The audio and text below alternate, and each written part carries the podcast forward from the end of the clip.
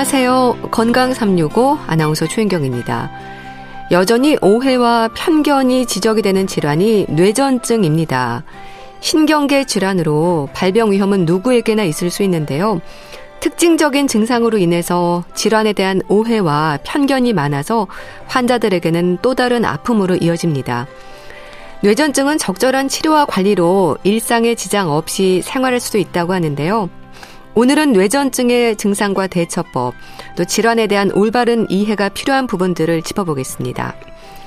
그리고 영양제를 챙겨 드시는 분들 많은데요. 영양제는 많이 먹을수록 좋은 걸까요? 만성 질환으로 약을 복용 중인 분들에게 조심해서 살펴야 하는 부분들은 없을까요? 영양제에 대한 조언도 함께 하시기 바랍니다.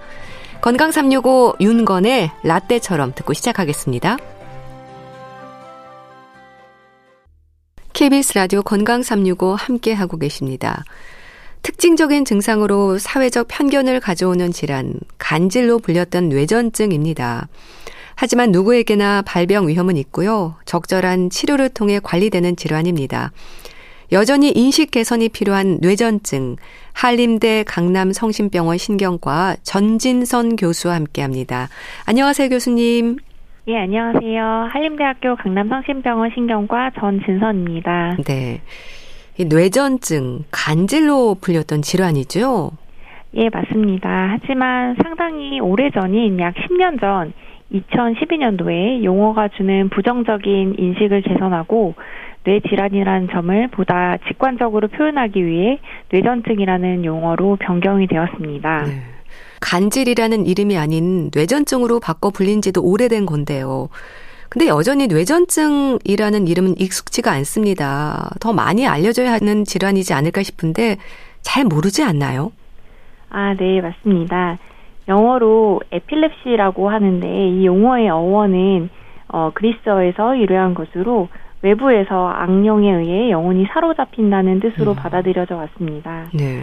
네. 마찬가지로 간절이라는 이 용어가 한국에서도 귀신 들린 병, 불치의 유전병 등으로 잘못 알려져서 이 뇌전증이라는 병에 편견을 심어주는 용어로 자리를 잡게 되었고, 그래서 아직까지도 이 뇌전증이라는 용어가 잘 모르고 또 익숙하지 않은 것 같습니다. 네.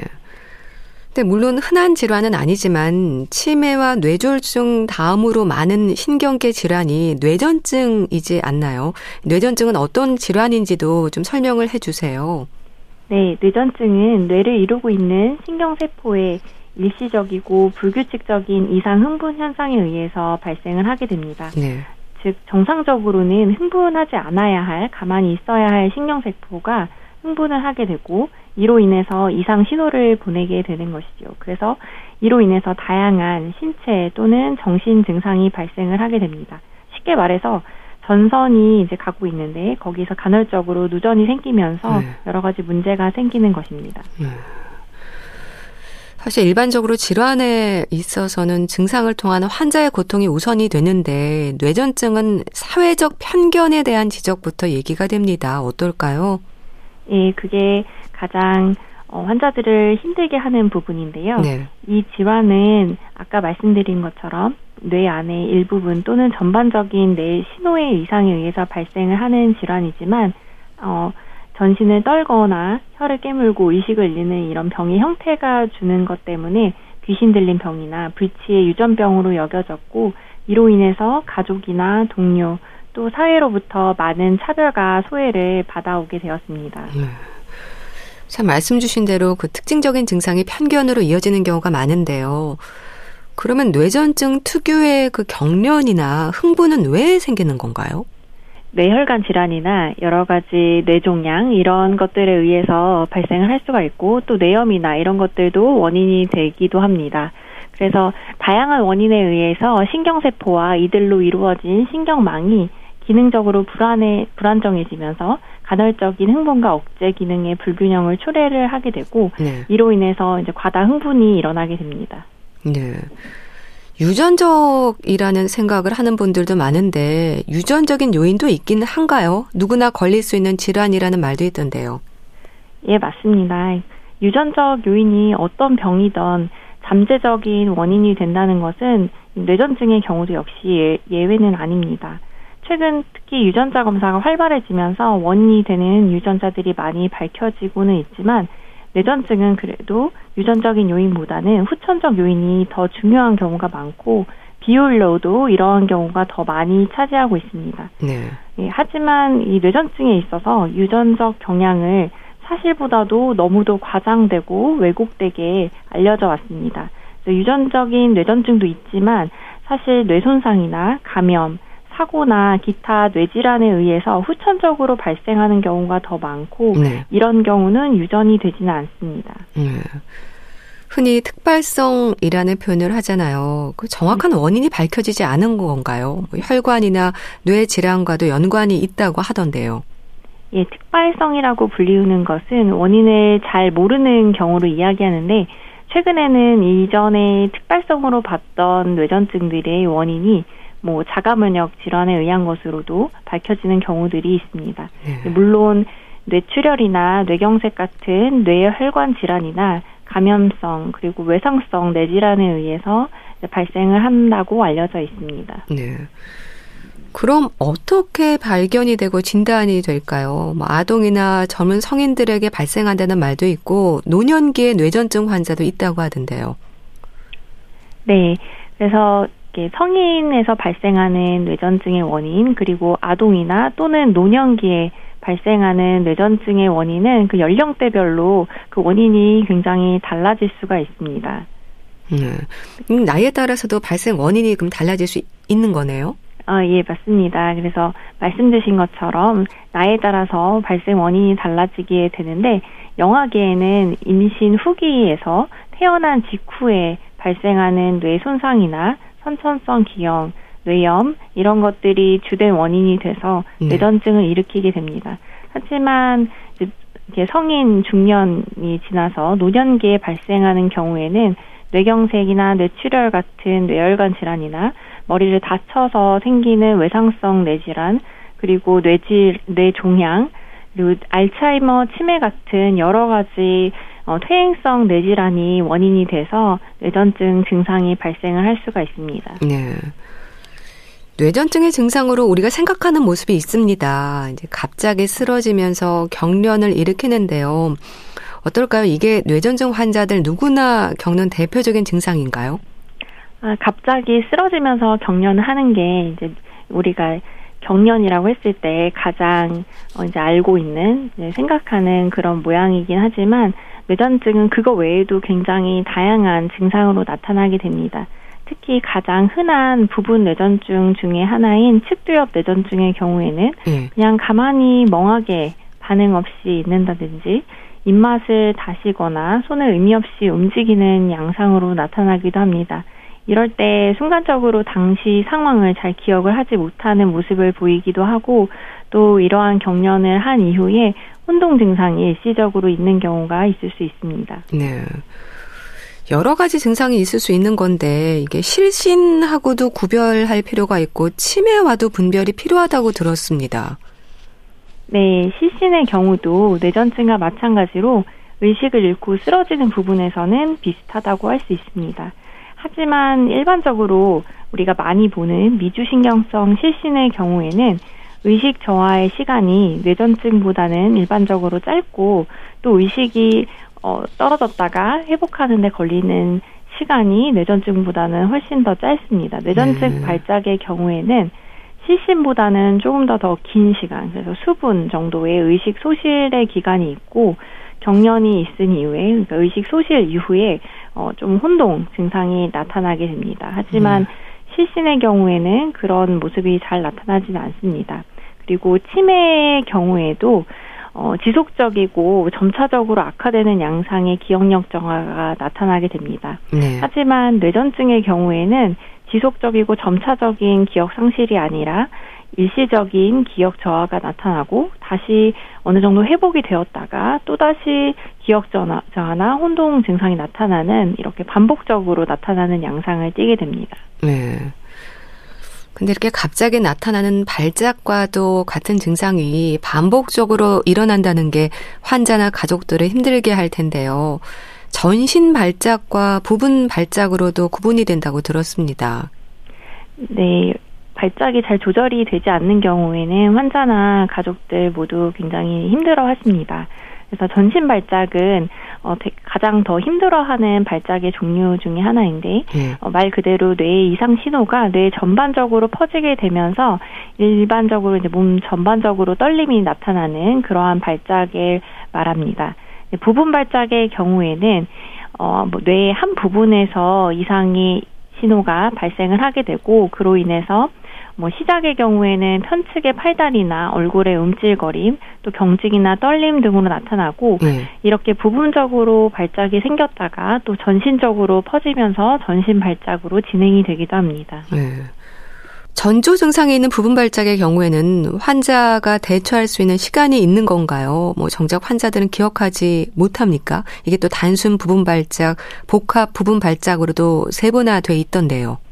네, 전조 증상이 있는 경우에는 환자들이 미리 발작이 발생하는 것을 느끼기 때문에 전조가 없는 경우보다는 대처를 할 수 있는 시간이 있을 수 있겠습니다. 네. 하지만 전조 증상이 있는 경우에도 뇌 신호 이상으로 인해서 의지대로 움직이기가 어려운 경우들이 있게 됩니다. 그래서 환자들은 전조는 기억을 하는 경우가 이제 많게 되는데 그래도 이제 의지대로 움직이지 못하는 경우들이 있어서 대처하는 시간이 어, 뭐 길지는 않습니다. 네. 또 최근 뇌전증 분류에서는 단순 부분 발작, 복합 부분 발작이라는 용어, 용어에서 다른 용어들로 변경이 되었지만 쉽게 말해서 단 의식 소실이 동반이 되었는지에 따라서 이렇게 나누어지게 됩니다. 그래서 단순 네. 같은 경우에는 의식 소실 없이 나타나는 경우, 그리고 의식 소실이 있으면 복합 부분 발작이라고 생각하시면 되겠습니다.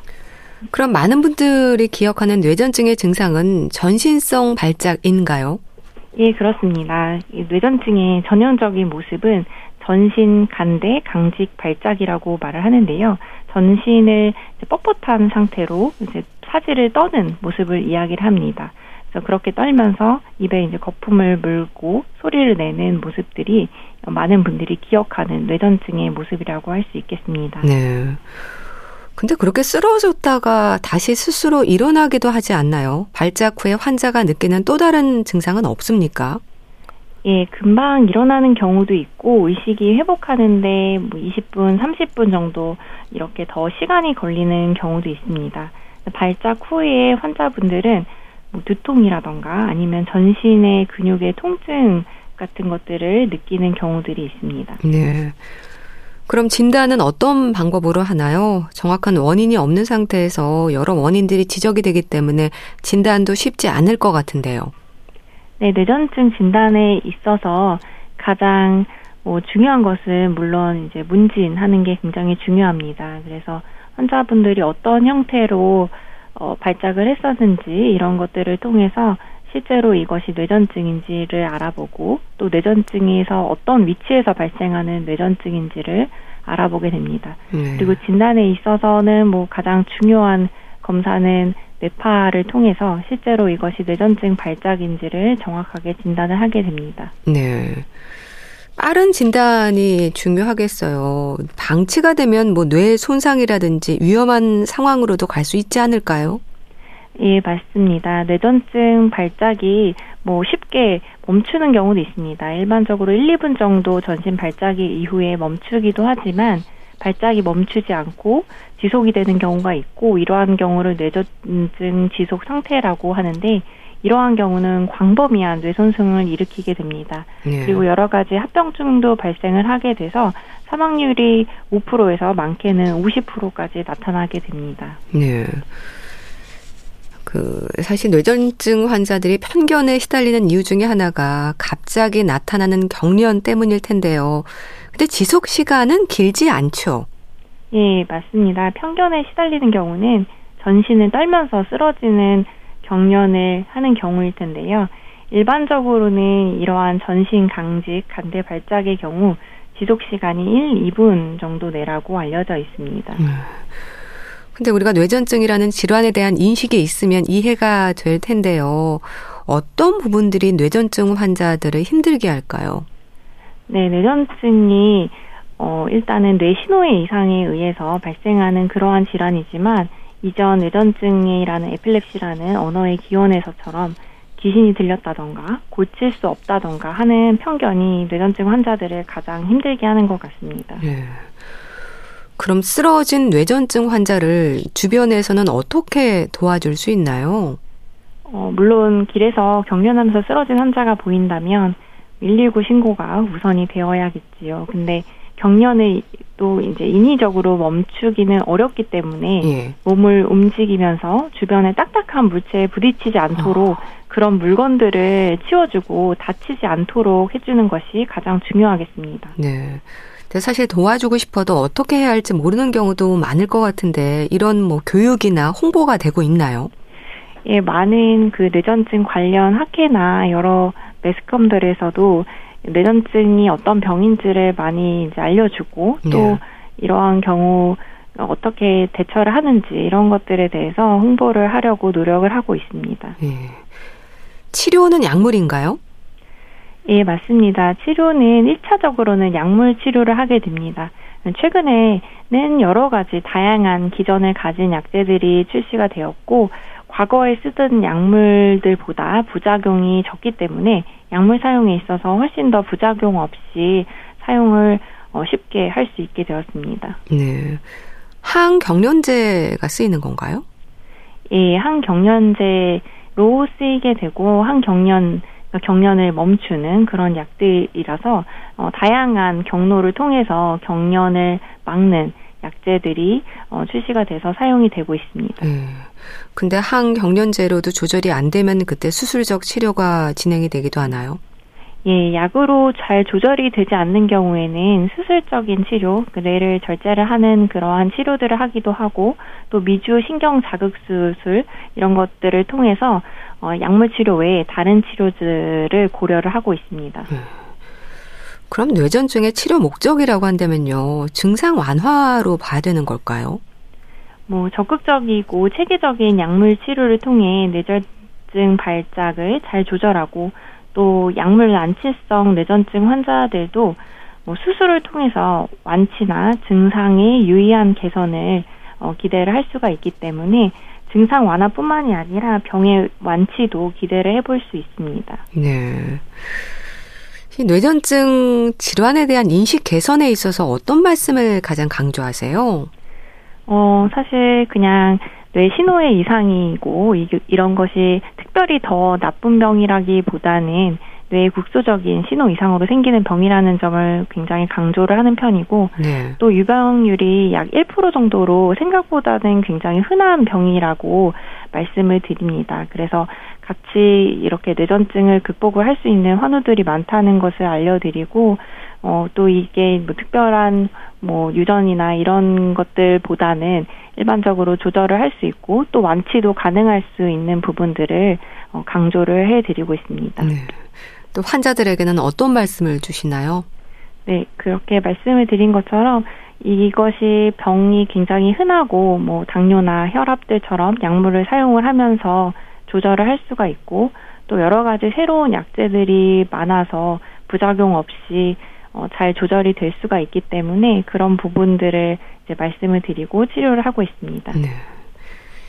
이 뇌전증 환자들이 그럼 일상에서 조심해야 하는 부분이 있을까요? 금주가 강조가 되기도 하던데요. 네, 술은 될 수 있으면 마시지 않는 것이 좋습니다. 술은 항경련제와 상호작용을 일으켜서 약물의 농도를 떨어뜨릴 수가 있고 또 발, 이로 인해서 발작을 발생을 어, 시키기도 합니다. 또한 약물 농도를 오히려 높이는 그런 어, 현상도 일으키게 돼서 약물에 원래는 부작용이 없을 수 있는데 부작용을 발생을 하기도 합니다. 또 술 자체로 발작을 유발하기도 하기 때문에 네. 금주를 하는 것을 굉장히 강조를 하고 있습니다. 네. 감기라든지 약을 복용해야 할 때도 상담이 또 필요하다고 들었습니다. 네, 맞습니다. 여러 가지 감기약과 항경련제를 함께 먹는 경우에도 앞서 말씀드린 것처럼 약물의 효과가 떨어진다든지 부작용이 강해지는 일이 발생할 수 있기 때문에 담당 의사와 상담이 필요합니다. 또한 콧물약으로 많이 쓰이는 어, 항히스타민제의 경우에 발작을 유발시킬 수가 있으므로 유의하셔야겠습니다. 네. 그러니까 항히스타민제가 문제될 수 있는 거군요. 네, 맞습니다. 특히 1세대 항히스타민제가 경련을 유발을 시킬 수가 있기 때문에 복용을 삼가해야겠습니다. 네. 뭐 피해야 하는 운동 종목이라든지 하는 부분은 없을까요?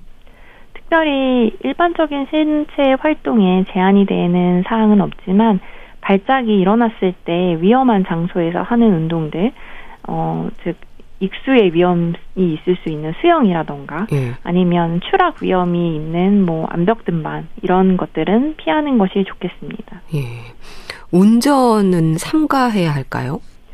혼자 본인과 다른 운전자 그리고 보행자의 안전을 위해서 잦은 발작 증상이 있다면 현재 그런 증상이 있다면 절대 운전을 하지 말아야겠습니다. 하지만 적절한 약물 치료를 하면서 이러한 발작이 없는 상태로 한 1년 정도 이상 유지가 된다면 뇌파 소견과 담당이의 소견을 통해서 운전은 가능하겠습니다. 네. 뇌전증에 대해서 이 시간을 통해서 꼭 강조하고 싶은 말씀 있으시다면 좀 얘기해 주세요.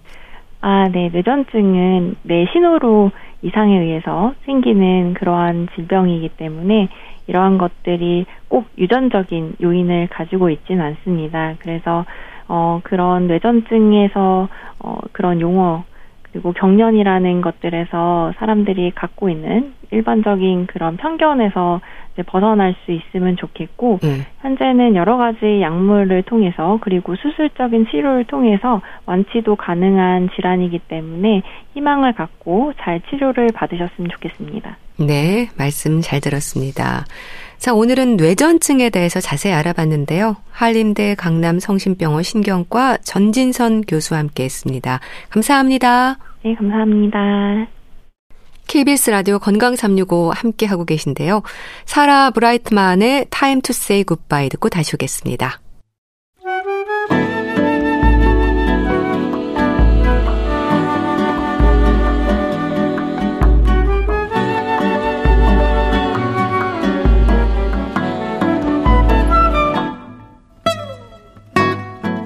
건강한 하루의 시작.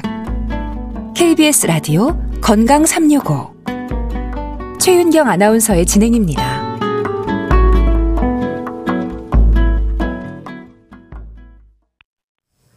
명절 선물로 선택하는 것 중에 하나가 영양제입니다. 영양제는 영양을 보충하는 역할을 하는데요. 식사에 문제가 없는 분들에게도 영양제는 필요하고 도움이 되는 걸까요? 부족한 걸 채워야 하는 것도 맞지만 지나칠 때 생기는 문제도 있지 않을까 싶은데요. 어떻게 이해하면 좋을지 대한의사협회 백현욱 부회장 함께 합니다. 안녕하세요. 네, 안녕하십니까. 네, 나이 들수록 건강 기능식품, 보조제에 관심을 갖는 분들이 많습니다. 거의 기본으로 챙겨야 하는 부분으로 생각하지 않나요? 그럼요. 나이 많이 드신 분들이나 자녀분들이 도대체 무슨 영양제 챙겨드리면 좋을까요? 하는 문의는 네. 워낙 흔했던 일들이죠. 특히나 최근 2년 넘게 그 이어진 코로나 팬데믹 이후에 뭐 전 국민이 면역력과 건강에 관심이 높아지면서 전에보다도 더욱 많이 찾는 것 같습니다. 네. 근데 영양제가 각종 영양 성분을 배합해서 만들어진 거죠? 맞습니다. 영양제 네. 정의를 말씀하시는 것 같아요. 네. 그렇죠. 그러니까 특정 영양소 성분만으로 만들기도 하고 아니면 필요에 따라서 여러 가지 다양한 성분을 배합해서 만들기도 하고 총칭해서 우리가 영양제라고 부릅니다. 네. 그러니까 종합 영양제, 뭐 칼슘제, 영양제 주사도 있고 종류도 많지 않나요? 맞습니다. 너무나 많아서 오히려 혼돈스러울 지경이죠. 그 중에서도 가장 많은 분들이 선택하는 영양제라면 소위 종합 영양제라고 불리우는 거죠. 당장 이 이름, 종합 영양제라는 이름에서 알 수 있는 것처럼 여러 가지 종류의 비타민과 그리고 영양제 성분을 배합한 경우가 되겠습니다. 네. 이제 이 중에서 특정 비타민, 즉 뭐 비타민 D, 뭐 혹은 비타민 C, 혹은 비타민 B군 이렇게 특정 비타민만 선택해서 어, 배합한 비타민 영양제가 있을 수 있고요. 또 마그네슘이나 칼슘 뭐 이런 특정 미네랄 영양제로 구성된 것도 있을 수 있고요. 오메가3 지방산이나 루테인 등 특정 영양소 성분으로 만들어진 것도 있으니까요. 네. 결론 영양제 종류는 매우 많다라고 할 수 있겠습니다. 네. 근데 영양제를 드실 때 흔히 먹어서 나쁠 건 없다는 말을 하거든요. 글쎄요, 몸에 좋다는 영양제만 열심히 먹으면 과연 건강할까 싶기도 한데 어떨까요? 그 바로 맞다고 하기는 좀 어렵겠죠. 그냥 뭐, 어, 우선 이런 질문이 나온 것 자체가 그런 느낌이 있으니까. 네. 즉 몸에 좋다는 이유만으로 여러 가지 영양제, 특히나 영양제 중에도 우리가 성분을 완벽하게 알기 어려운 뭐 이러저러한 추출물 이런 것들이 상당히 들어간 영양제를 과다 섭취할 경우에는 문제가 될 경우가 꽤 있습니다. 예. 그래서 이 이유는 각종 물질을 그 간에서 우리가 대사하고 또 배출을 담당하고 있는데 간에 무리를 줄 수가 있다는 거죠. 그래서 왜 성분을 살펴보시면 뭐 과일 추출물, 혹은 허브 추출물, 녹차 추출물 이런 것들이 상당량 함유된 영양제 다시 한번 얘기하면 정확히 무엇이 얼마큼 들어있는지 어, 판단하기 어려운 성분의 추출물을 지속적으로 과장 섭취하게 되면 당연히 간에 부담이 될 수 있겠죠. 예. 근데 그런데다가 어쩌다가 술을 더 마신다거나 아니면 많은 양의 뭐 타이로놀 같은 해열 진통제 등을 복용하게 되면 네. 더더구나 갑작스럽게 간 문제가 발생할 가능성이 높아집니다. 지금 계속 말씀드리고 있지만 만약에 내가 간 질환 환자다, 간이 안 좋다 이런 경우는 다른 여타의 약물과 마찬가지로 영양제 섭취의 경우에도 성분을 충분히 확인하고 전문가와 미리 상의해서 사용하시는 것을 적극 권해드려야 되겠습니다. 네. 자, 그렇다면 어떤 영양제를 먹어야 할까? 이런 질문 많이 받지 않으세요? 그렇죠.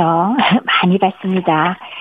어, 뭐, 저 질문의 종류도 뭐, 여태까지 나 한 번도 영양제 복용한 적이 없는데요. 내 친구들을 만났더니 몇 가지씩 먹고 있더라고요. 예. 그래서 나도 먹어야 될 것 같아서 뭘 먹으면 좋겠어요 하는 분들 물론 많이 계시고요. 네. 아니면 코로나19에 걸리지 않으려면 면역력이 좋아야 한대요. 우리 부모님, 혹은 우리 아이들 아니면 가족이 먹을 영양제 적당한 것 좀 골라주세요 네. 하는 분도 계십니다. 네. 혹은 아예 영양제 한 10여 가지 싸가지고 오셔서 가족들이 좋은 거라고 나한테 사다 줬는데 이거 먹어도 될까요? 하는 분도 계십니다. 네, 실은요. 이렇게 정성을 갖고 싸각 보시는 분들이 굉장히 바람직한 경우입니다. 네. 상의를 좀 하시고 드시는 게 필요하다는 네. 말씀입니다. 그럼 일단 비타민에 대한 질문이 가장 많지 않을까 싶은데요. 어떤 말씀을 주실까요? 어, 나이가 들면서 특히나 비타민이 왜 우리 수용성도 있고 지용성이 있잖아요. 근데 우리 아시는 것처럼 나이가 들면서 신체의 지방 성분이 상대적으로 많아지거든요. 그러면 아, 지방이구나 싶으면 당연히 지용성 비타민이 뭔가 달라지겠구나 하는 생각은 들잖아요. 네. 그래서 지용성 비타민의 몸 안에 축적되는 양이 수용성 비타민에 비해서 나이가 들면 상대적으로 더 많아진다라고 할 수 있겠습니다. 예. 근데 아시는 것처럼 뭐 그 중에 한 예, 지용성 비타민인 비타민 A 같은 경우를 보면은 이 비타민 A 자체는 세포 재생에 필수죠. 그래서 어린이의 경우는 성장에도 필수고 또 눈 건강에 비타민 A를 많이 드시거든요. 네. 눈 건강에도 필수고 또 면역력에도 당연히 도움이 됩니다. 네. 그렇지만은 방금 말씀드렸듯이 어, 나이가 들면서 신체가 바뀌니까 요구량은 다소 감소하는 경향이 있어서 상대적으로는 조금 적게 섭취해도 비타민 A가 부족하다. 요거는 좀 드문 가능성이 있습니다. 네. 근데 역으로 종합 비타민 같은 걸 무심히 많이 복용하면서 비타민 A를 또 추가로 더 먹는다? 그러면 체내에 과다 축적돼서 문제를 일으킬 수도 있지 않나 하는 네. 것 때문에 이런 것들 어, 지용성의 경우 특히 연세 높은 분들의 경우 과다로 드시는 것도 조심해야 된다. 요거 한 가지를 지금은 말씀드리고 싶습니다. 네. 근데 부족해도 문제일 수 있지만 지나치게 넘치는 경우도 오히려 해가 될 수 있겠어요. 그렇죠. 근데 일반적인 권장량은 상당히 안전한 양을 우리가 정하기 때문에 적어도 3배 이상 복용했을 때 이런 과에서 생기는 증상들이 나타날 수 있긴 합니다. 네. 그러니까 지금 방금 말씀드린 비타민 A의 경우 많이 섭취하게 될 때 오히려 피로감을 유발할 수 있고요. 입맛이 떨어지거나 구역질이 날 수도 있고 어지럽거나 심한 두통을 유발할 수도 있고 또 머리카락이 빠진다거나 아니면 뼈가 아플 수도 있어요. 특히나 노인의 경우는 관절이 아프다거나 뼈가 아프거나 그러면서 오히려 골절 유발 가능성이 높아지는 경우도 있으니까 네. 주의하셔야 하고요. 네. 그다음에 또 재밌는 거는 비타민 A의 전구체라고 있습니다. 몸 안에 들어가면 비타민 A로 바뀌는 건데 예. 이게 어, 특히 우리가 합성해서 사용한 베타카로틴 보충제를 아주 고용량을 복용하게 되면 오히려 폐암 같은 것들, 암 종류의 발병 위험이 증가하는 경우가 뭐 보고돼 있거든요. 그렇기 때문에 지나치게 복용하지 않도록 주의하는 것도 꽤 우리가 유념해야 될 사안이라고 할 수 있겠습니다. 네. 그럼 비타민 A의 경우에 권장량이 어느 정도인가요? 일반적인 성인의 경우 어, 남성의 경우는 보통 하루에 한 800 마이크로그램 정도, 그리고 여성의 경우 일반 성인의 경우 하루에 650 마이크로그램 정도를 우리가 그 하루 권장량이라고 정하고 있고요. 예. 그러면 상한은 어느 정도 되느냐? 남녀를 통틀어서 대략 3,000 마이크로그램까지는 일단은 가능하다라고 얘기합니다.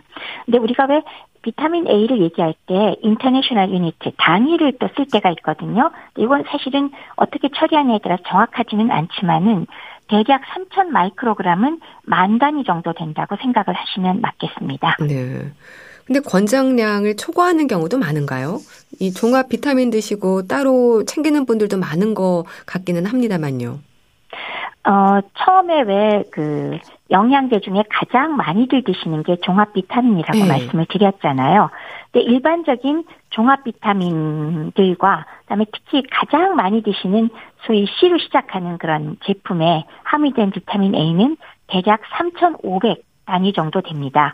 그러니까 요 정도의 경우에 하루 필요량이 딱 적합하게 들어가는 건데 만약에 이 종합 비타민을 드시면서 또 다른 종류의 영양제를 여러 가지 드시는데 거기에 비타민 A가 많이 들어있다. 그러면 이미 과다 용량이 되겠죠. 네. 그렇기 때문에 여러 가지 영양제를 받아서 먹어야겠다 생각할 때는 미리 점검을 하시고 무조건 좋다고 이것도 저것도 한꺼번에 다 드시는 거는 피하는 것이 좋겠다는 말씀을 드리게 됩니다. 네. 근데요, 그 비타민 A는 식품으로도 섭취가 충분하지 않나요? 아, 네. 어, 식품을 잘 드시면 가능하죠. 기본적으로 비타민 A의 경우는 동물성 식품에 위주로 들어있는 어, 영양소입니다. 그래서 어, 동물성 식품을 충분히 드시는 분들은 굳이 따로 안 드셔도 되는 경우가 많고요. 그게 부족할 경우에 우리가 영양 보충제를 별도 섭취할 수 있는데 사실은 동물성이 아니더라도요. 비타민 A의 독특한 특성이 있는데 아까 잠깐 말씀드렸지만 비타민 A에 전구체 성분이 있습니다. 베타카로틴과 각종 여러 가지 카로티노이드 성분인데요. 네. 요거는 독특하게도 채소, 그것도 알록달록한 여러 가지 색깔의 채소에 다양한 카로티노이드 성분이 들어 있습니다. 이 채소로 섭취한 카로티노이드 종류들은 특별한 부작용이 없습니다. 많이 먹어도 별로 문제가 없고요. 네. 몸 안에서 바뀌기 때문에 충분히 드시면 비타민 A 부족증을 예방할 수가 있습니다. 네. 게다가 우리 왜 맨날 그 영양 갖고 얘기할 때 채소 많이 먹으라고 하잖아요. 네. 신선한 채소의 장점이 있죠. 그러니까 지금 금방 말씀드린 그 카로티노이드라는 비타민 A의 전구체도 풍부하지만 그것뿐이 아니죠. 다른 수용성 비타민도 풍부하고 미네랄도 풍부할 뿐더러 네. 또 파이토케미칼이라고 불리우는 다양한 종류의 항산화 물질들이 충분히 들어있어서 이거 자체가 노화 예방, 암과 심혈관 질환, 뇌혈관 질환을 예방한다. 요거는 우리가 연구된 게 굉장히 많거든요. 네. 따라서 채소를 많이 드시면 여러 가지 의미로 건강 유지가 훨씬 수월해진다고나 할까요? 예. 채소 많이 드시기 바랍니다. 네. 그럼에도 비타민 A를 영양제로 챙겨 드셔야 하는 경우는 음식으로 섭취가 어려운 분들이겠네요. 그렇죠. 뭐 다양한 이유가 있지만 어쨌건 식사량이 충분하지 않으면 역시나 그 부족한 거를 영양 보충제를 사용해서 보충을 해주지 않으면 그것이 모자라기 때문에 문제가 생긴 일은 당연히 생기겠죠.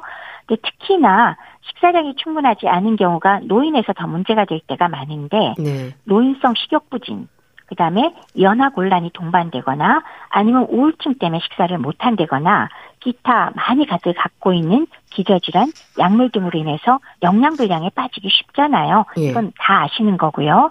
그것뿐만이 아니라 연세 높으신 분들 나 고기 싫어요. 손해도 안 돼요. 그리고 그런 아예 그냥 입에 대지도 않는 분도 계시고 치아 문제가 동반돼서 잘 못 씹는 경우도 있고 네. 소화장애가 있어서 역시 고기뿐 아니라 채소도 충분히 섭취하지 않는 등 부족하게 되긴 쉬운 상황은 노인에서는 아주 흔할 수가 있으니까 네. 이럴 때는 영양제가 필요할 수 있습니다. 비타민 D는 어떨까요? 비타민 D는 비타민 A와 같은 지용성에 속하기는 합니다. 특히나 노인에게는 기본적으로 부족할 가능성이 매우 큽니다. 외국의 예지만은 요양시설에 거주하는 노인의 35%에서 80%까지 굉장한 숫자죠. 네. 또 일상생활을 하는 노인의 경우도 4분의 1 정도인 25%까지는 비타민 D 부족증을 동반한다고 하고요. 네. 우리나라의 경우도 물론 저는 병원에 오시는 분들을 주로 상대하기 음, 때문에 네. 그렇긴 합니다만은 대부분이 부족한 상황입니다. 예. 노인들에게 비타민 D가 왜 그렇게 부족하기 쉬운 걸까요? 가장 먼저 얘기하는 이유가 하나 있습니다. 예. 비타민 D가 재미있게도 원래 비타민과 미네랄은 대부분 어, 인체 내에서 합성하기가 되지 않는 것들이 대부분이거든요. 합성이 안 된다는 건데 예. 유일하게 인체 내에서 스스로 합성하는 비타민이 비타민 D거든요. 근데 이제 연세가 높아지면은 이 비타민 D의 체내 합성이라는 거는 피부에서 햇빛을 받아서 합성을 해서 간과 신장을 거쳐서 활성화된 상태가 되거든요. 근데 나이 드시면 아무래도 야외 활동량이 감소하잖아요. 네. 그래서 햇볕에 노출되는 정도가 줄어드니까 합성량이 감소한다. 이것이 가장 큰 이유라고 저희가 생각을 하고 있습니다. 네. 일단 바깥 활동이 줄어드는 것도 이유가 되네요. 또 다른 요인들도 있습니까? 당연히 연세 높아지면서 경구 섭취량 자체가 여러 가지 이유로 줄어든다고 말씀드렸지 않습니까? 그리고 식단에 비타민 D 자체가 부족할 수 있기 때문에 예. 부족증이 올 수가 있고요. 그것 이외에도 크로온병과 셀리악병 같은 만성 질환이 어, 위장관 쪽에 진행되면은 역시 흡수율이 저하돼서 동반될 수가 있고요. 예. 그거 외에 드시는 약물 때문에 그럴 수가 있습니다. 뭐 일부 생약 항우울제 같은 것들이 있을 수 있고요. 일부 항암제, 파크리탁셀 같은 게 이유가 되기도 하고 항바이러스제나 아니면 스테로이드, 항경련제 이런 것들을 장기 복용하는 분들의 경우 이거 항, 약물 복용 자체가 역시 부족하게 만드는 원인이 될 수가 있고요. 예. 또 나이 드시면서 간이나 심장의 기능 저하가 계속되면서 역시 비타민 D 부족증이 동반될 가능성이 높아진다는 것이 알려져 있습니다. 네. 비타민 D가 부족하면 어떤 위험이 있을까요? 어, 가장 먼저 떠올리는 거 있죠. 여러분들 스스로. 네. 뼈 건강하고 관계 있다. 예. 칼슘하고 관계 있다. 이거는 뭐 다들 상식적으로 잘 아십니다. 네. 뭐 어린이가 그렇게 그럴 정도로 부족하면 구루병이라고 아예 키가 안 크는 병이 네. 생기고 뭐 발달장애 올 수 있고요. 어른의 경우는 비타민 D가 부족하면 당연히 골다공증 동반돼서 잘 부러질 것이다. 골절이 있으니까 노인에서 문제가 클 거다. 이게 첫 번째 생각하는 거고요. 네. 근데 이제 비타민 D가 오로지 뼈만 관계 있는 건 아닙니다.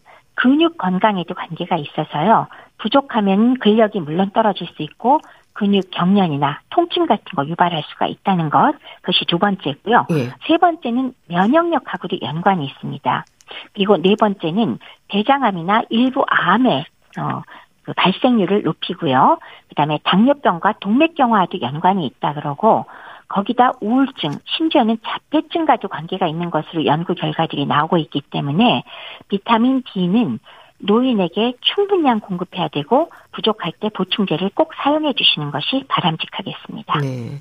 그러니까 영양제, 특히 비타민제에 대한 관심이 많은데 다른 사람들이 먹는다고 무조건 따라하는 것도 문제겠어요. 나에게 부족한 부분을 알아야 하는 거죠. 맞습니다. 무조건 주변에서 다들 복용하니까 혹은 좋다고 권해주니까 등등의 이유로 뭐 다섯 가지고 열 가지고 많이 먹을수록 좋겠거니 하고 장기간 드시면 거꾸로 문제가 발생할 수 있다는 사실을 계속 말씀을 드렸습니다. 네. 따라서 나의 연령이나 혹은 갖고 있는 기저질환이나 아니면 이미 드시고 있는 약물 등 이런 개인의 상태에 따라 필요에 따라 평가하여서 어, 드시는 것이 가장 바람직하고요.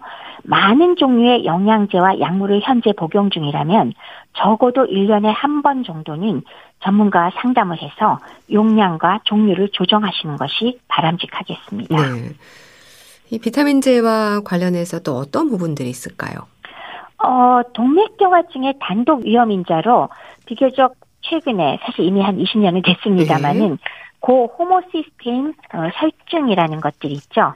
여기에 관련돼서 어, 세 가지 비타민이 연관이 됩니다. 예. 엽산과 비타민 B12 그리고 비타민 B6 세 가지 비타민 중에서 하나라도 부족하면 혈청에서 호모시스틴이 상승하면서 동맥경화증의 위험률을 높이게 됩니다. 그렇게 되면 어떻게 되죠? 당연히 심혈관 질환, 치매, 알츠하이머병의 발생률이 증가하지 않습니까? 네. 그래서 그 중에서도 그러면 어 나 이거 부족하지 않게 하면 될 텐데 그러면 엽산은 어떠냐? 녹색 채소에 많이 들어있으니까 채소 많이 드시는 분들은 사실 엽산 부족하지 않을 수 있는데 음. 섭취량 줄면 노인들 쉽게 올 수 있겠죠. 그 다음에 두 번째 비타민 B12, B12는 노인의 좀 특성상 위축성 위험이 많이 동반되어 있는데 어, 비타민 B12는 사실 흡수 과정이 좀 복잡합니다. 예. 그래서 노인의 위축성 위험으로 인해서 위산과 펩신 분비가 감소하면은 여기 우리가 섭취한 동물성 식품에 섞여 있는 비타민 B12가 어, 제대로 단백질과 결합이 풀지 않게 돼서 그 다음 단계로 넘어가질 못하고 음. 흡수가 되지 않기 때문에 발생하기가 쉽거든요. 네. 그런 문제가 있을 수 있고요. 또 왜 식도염이나 위궤양 같은 걸 치료하는 왜 산억제제 위장약으로 많이 쓰는 약이거든요. 요걸로도 또 역시 비슷한 과정이 발생할 수 있어서 비철부가 부족하기 쉽게 되거든요. 그래서 이런 것들이 점검이 필요하고 부족할 때 제대로 공급할 필요가 있습니다. 네. 그러니까 부족하기 쉬운 영양제와 굳이 챙기지 않아도 되는 것까지 분별할 필요가 있을 텐데 그럼 노년기에 챙기면 좋은 것으로 어떤 영양소를 추천하시나요? 음, 조금 전에 방금 제가 왜 동맥경화와 연관된 세 가지 비비타민은 어, 역시 노인들한테 그 공급을 하면 신경염이라든가 인지기능 장애, 빈혈 위험도를 어, 줄이면서 동시에 어, 심혈관 질환 그리고 알츠하이머병의 발생을 감소시킬 수 있다는 말씀 드렸고요. 네. 두 번째는 미네랄 중에서 좀 아연을 제가 강조를 해드리고 싶네요. 그래서 면역력이나 상처가 아문되거나 아니면 식욕이 저하되는 것들을 막아줄 수 있기 때문에 어, 충분히 보충할 필요가 있고요. 네. 세 번째는 비타민 D가 뼈와 근육 건강만이 아니라 면역력 유지를 위해서 모자라지 않도록 보충해야 된다는 말씀을 드릴 수 있고 그 이외에는 왜 노화나 암과 연관된 그런 만성 질환의 그 발생 기전이 만성 염증이라고 알려져 있는데 이런 만성 염증을 감소시키는 효과를 기대할 수 있는 영양소로서 오메가3 지방산이나 글루타민 그 외에 또 풍부한 성장인자가 함유되고 있는 어, 성분이거나 혹은 뭐 유산균제 같은 것도 우리가 선택할 수 있는 영양제가 되겠습니다. 네. 그 영양제, 영양 보충제라고 하잖아요. 영양제를 약으로 생각해서 질병을 고쳐준다는 치료제를 생각하는 분들도 있거든요. 이 부분에 대해서는 어떤 말씀을 주시겠어요? 결론을 얘기하면 네. 건강을 유지하는 데 도움을 줄 수는 있으나 영양제 그 자체는 질병의 치료제는 아니다. 그래서 현재 건강을 유지하는 목적으로 사용하시라 하는 말씀을 드리고 싶습니다. 네, 말씀 잘 들었습니다. 자, 오늘은 영양제, 영양 보충제에 대해서 자세히 말씀드렸는데요. 대한의사협회 백현옥 부회장과 함께 했습니다. 감사합니다. 네, 감사합니다. 양요섭 정은지의 Love Day 보내드리면서 인사드릴게요. 건강365 아나운서 최인경이었습니다. 고맙습니다.